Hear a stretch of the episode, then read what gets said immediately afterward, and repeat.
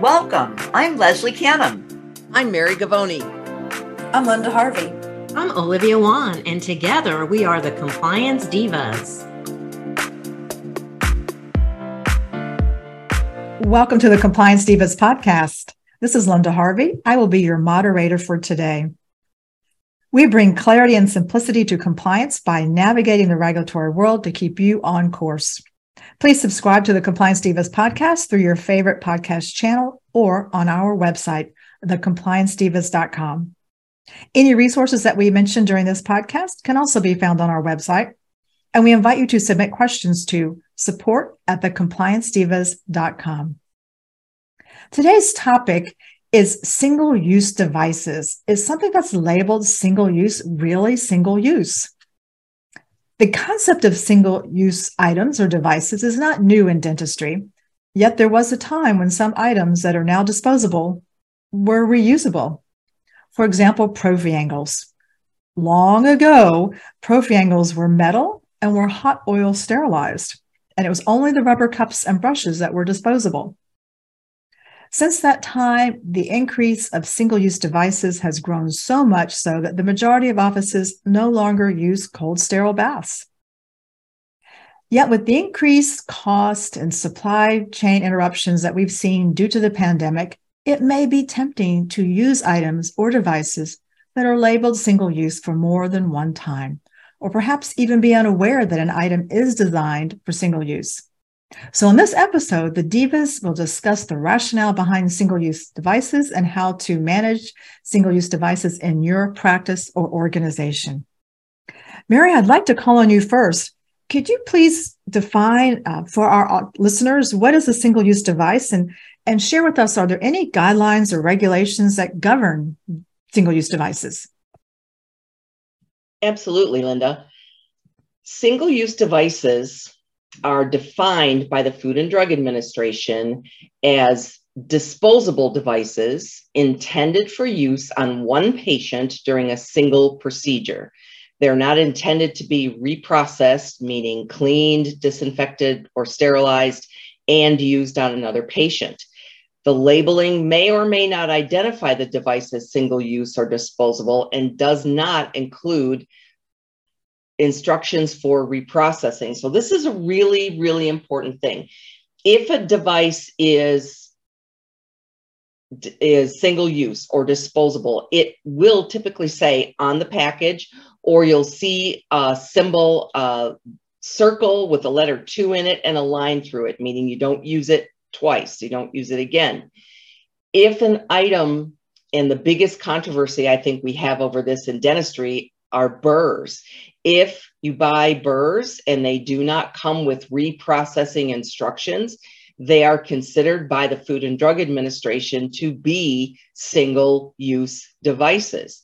Now, if manufacturers do submit to the FDA for reprocessing of items like burrs and those instructions are um, cleared by the FDA, then burrs could be reused. And there actually are a couple of manufacturers, or at least one that I know of, that has reprocessing instructions for burrs. So it's something that a lot of people um, who are trying to save money on supplies, which is understandable, will sort of abuse, if you will. Um, there are many items that are heat tolerant that are classified as disposable. For example, if you use surgical suction tips, they are um, plastic. Some are actually reusable. They're not labeled as disposable, but even the ones that are labeled as disposable are heat tolerant, but that is so you can sterilize them before you do a surgical procedure and they can go through a sterilization cycle. But if it is labeled as disposable, it's not to be reused. Masks, um, gloves, of course, are common items. Impression trays, those types of things. Plastic impression, tra- impression trays, in many cases, are disposable. Thank you, Mary. That gives us a good idea about where this comes from as far as the exact definition of a single use device and what the CDC and Food and Drug Administration have to say about this. And as we have acknowledged in the past, many, many states have adopted the CDC guidelines as law. And even if it's not as overtly written into a state dental practice act, there are laws in every state about having a safe and sanitary practice and following these standards for patient safety.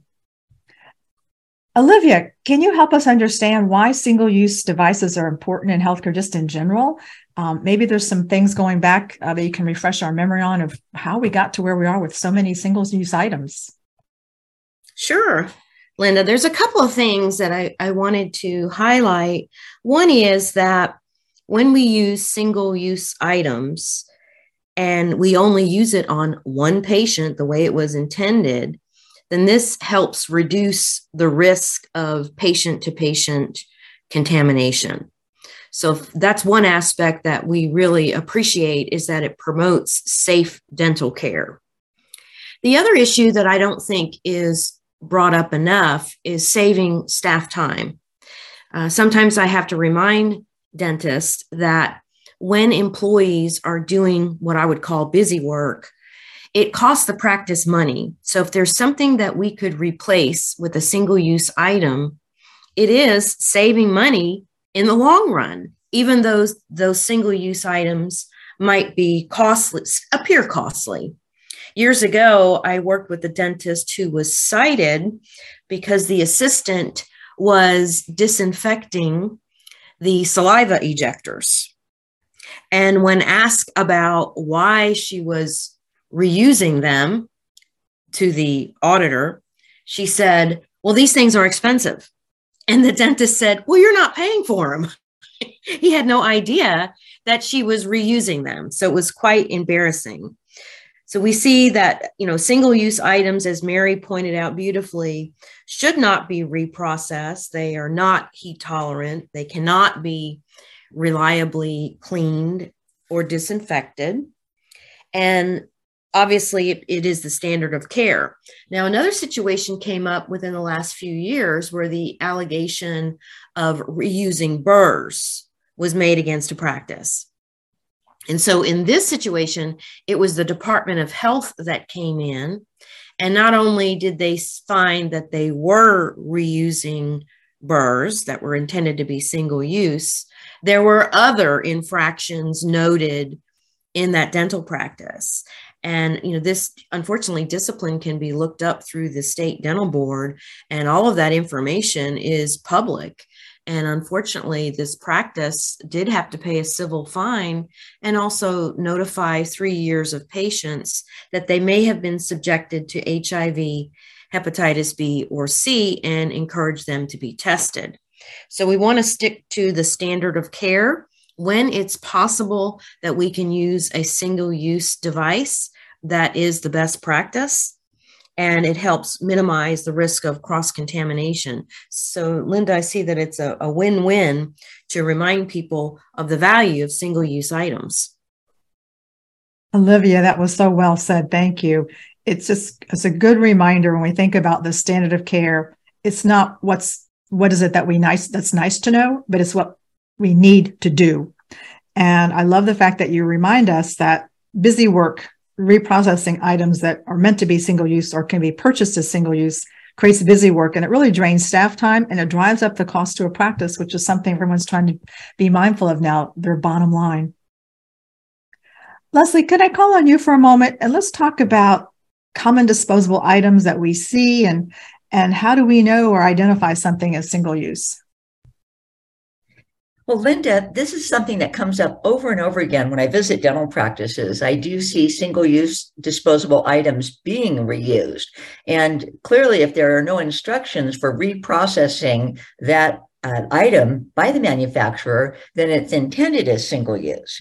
Now, of course, we all know about the common things that are single use gloves, cotton rolls, gauze, uh, things that are uh, obviously disposable. But there are other things that sometimes are look like they could be reprocessed, like nitrous oxide hoods.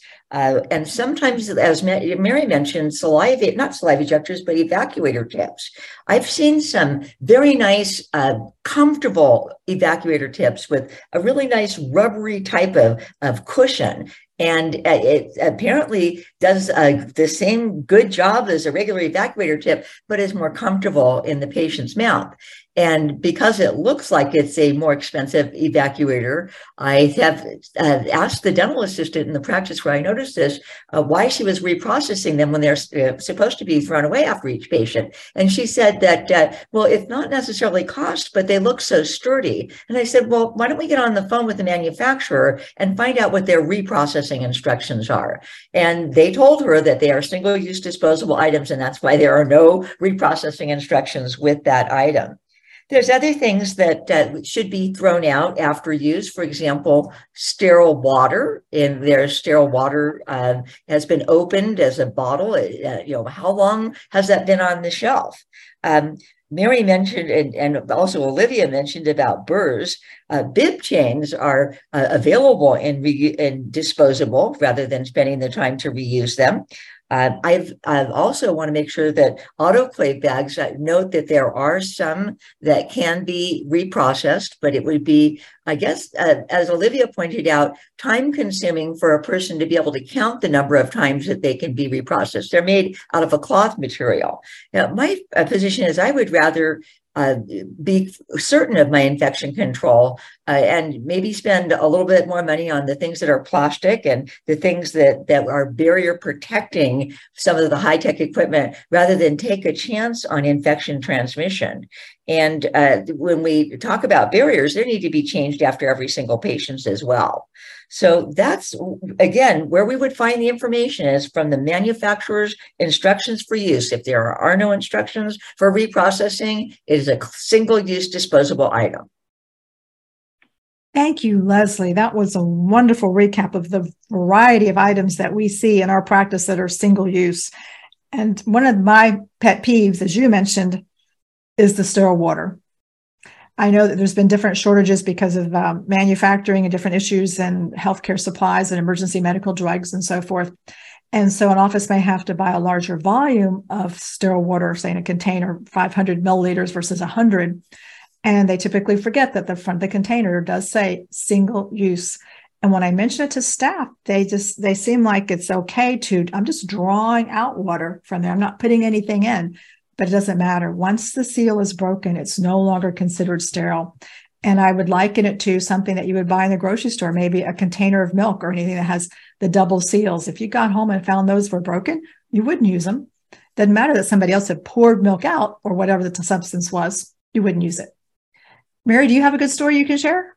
Well, it's actually not a story. It's just sort of a clarification of um, something that I talked about at the beginning, and that is the FDA um, control, the regulations about um, single use devices. These devices are tested for approval or clearance through the FDA used only once. They are not tested for efficacy for another use or after reprocessing. And so there's liability on the practice if you're using reusing disposable devices.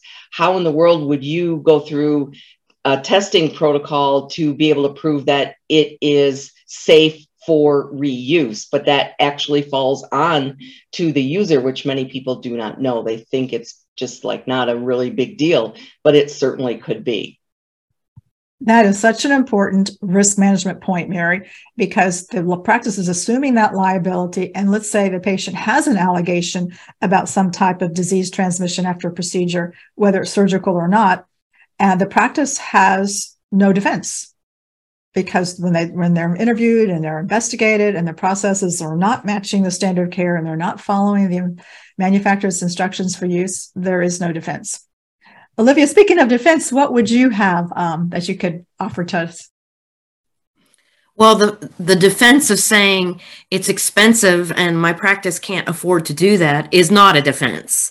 And so when I run into dentists that give me that explanation, I encourage them to look at their fee schedules and to work with a, a qualified consultant that can evaluate their fee schedules and also negotiate higher compensation with the insurance plans that they're working from.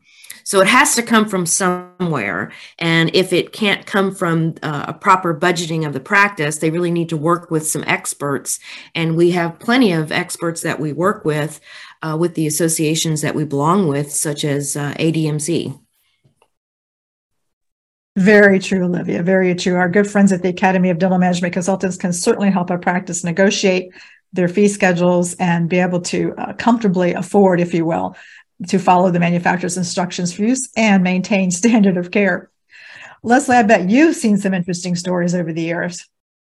Well, actually, I had a couple that became violations both with State Dental Board and OSHA, where the single use disposable barriers, which were placed on keyboards and mice, were being disinfected rather than changed uh, after each use. So that's something I want to remind everyone. Every, Once a patient leaves the treatment room, we've got to consider everything contaminated and remember that those barriers that were placed on equipment, such as maybe an x ray head or perhaps some high tech piece of equipment that you have in your treatment room, may have become aerosolized on. So the barriers need to come become off and certainly never disinfected.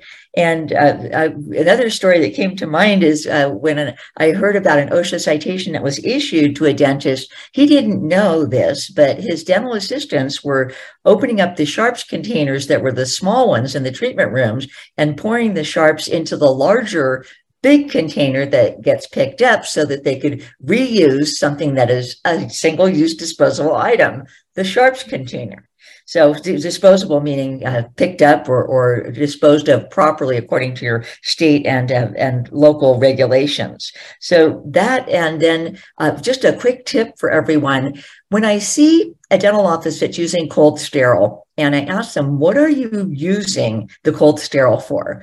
Uh, I'm usually shocked when I find out that there are single use irrigating syringes. Uh, it, they're using those for maybe sodium hypochlorite for irrigating or maybe chlorhexidine. And single use uh, irrigating syringes are, are darn cheap, really, when you think about the cost of cold sterile and the time that somebody has to take to reprocess. And of course, what a liability it would be if you're reusing something that would might be used uh, post surgery or during to irrigate um, a, a sterile area of the patient's mouth, and it's been used on another patient. So gee, go figure. One more thing that I see in the cold sterile when I open up the lid and look is uh, the disposable impression trays. And I understand the point uh, that the dental assistants make to me is that, well, we tried in that tray and it didn't fit. So we didn't use it on the patient, but it went in their mouth. Well, a single use is single use, no matter whether you used it for a second in the patient's mouth or you used it for an actual impression. So the suggestion to get around that was to use a metal tray, a regular metal impression tray for your try-in, and then get the disposable tray that matches that size, and you've got a clear fit. Linda?